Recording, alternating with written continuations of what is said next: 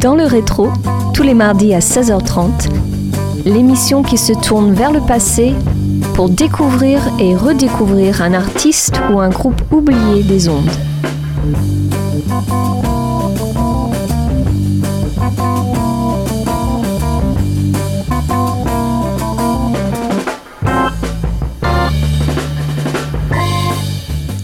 Bonjour à tous et bienvenue sur Radio Campus Angers. Pour ce neuvième numéro saison 6 de votre émission Dans le rétro, on s'intéresse cette semaine à Marion Brown, née en 1931, un saxophoniste américain alto de jazz, également compositeur, écrivain, artiste visuel et ethnomusicologue.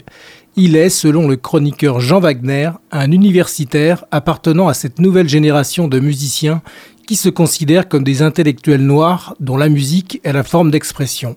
C'est son album de 1975, Vista, qui nous accompagne musicalement aujourd'hui. On s'écoute le magnifique morceau d'ouverture intitulé Maymoon.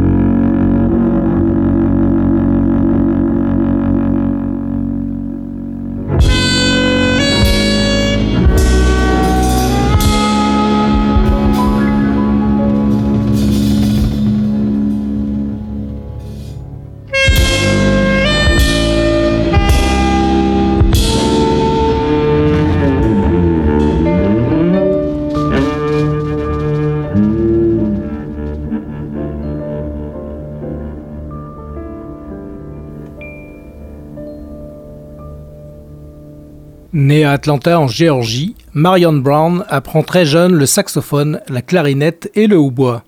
Après son service militaire, il étudie à partir de 1956 la musique au Clark College de sa ville natale, puis le droit et les sciences politiques à la Howard University de Washington, D.C.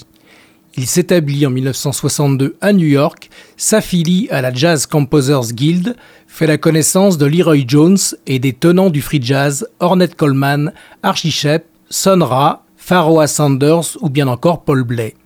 Il joue et enregistre également aux côtés d'Archie Shepp et de John Coltrane.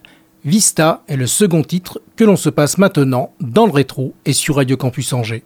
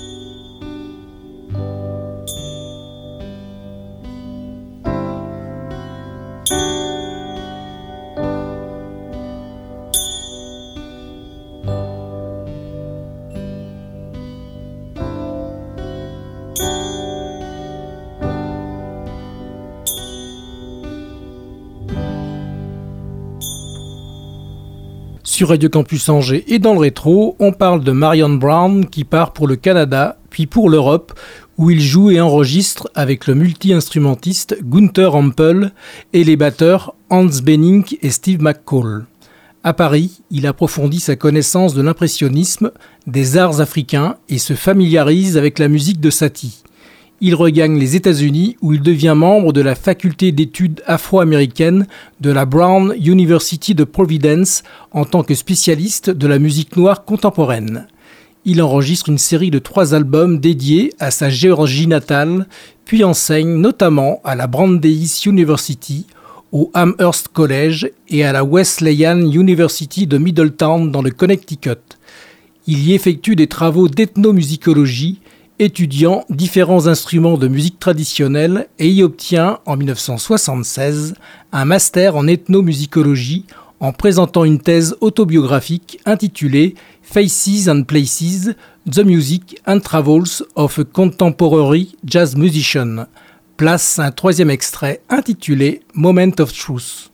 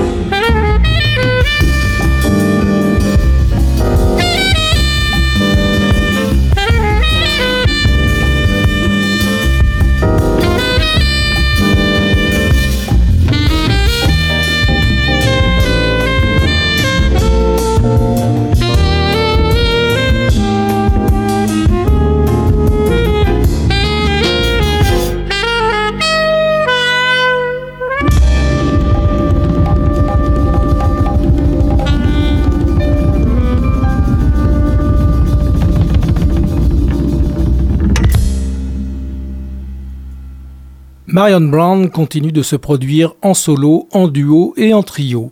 Il joue de la clarinette, des percussions, du piano, de la guitare, mais se consacre de plus en plus au dessin et à la peinture. Dans la seconde moitié des années 1980, il forme The Group avec Ahmed Abdullah, Billy Bang, Siron et Andrew Cyril. Il enregistre également en duo avec Mal Waldron, puis avec le quintet allemand Jazz Cushion. Il meurt en 2010 à Hollywood, près de Fort Lauderdale en Floride. Gingy est le dernier morceau qu'on écoute dans le rétro et sur Radio Campus Angers.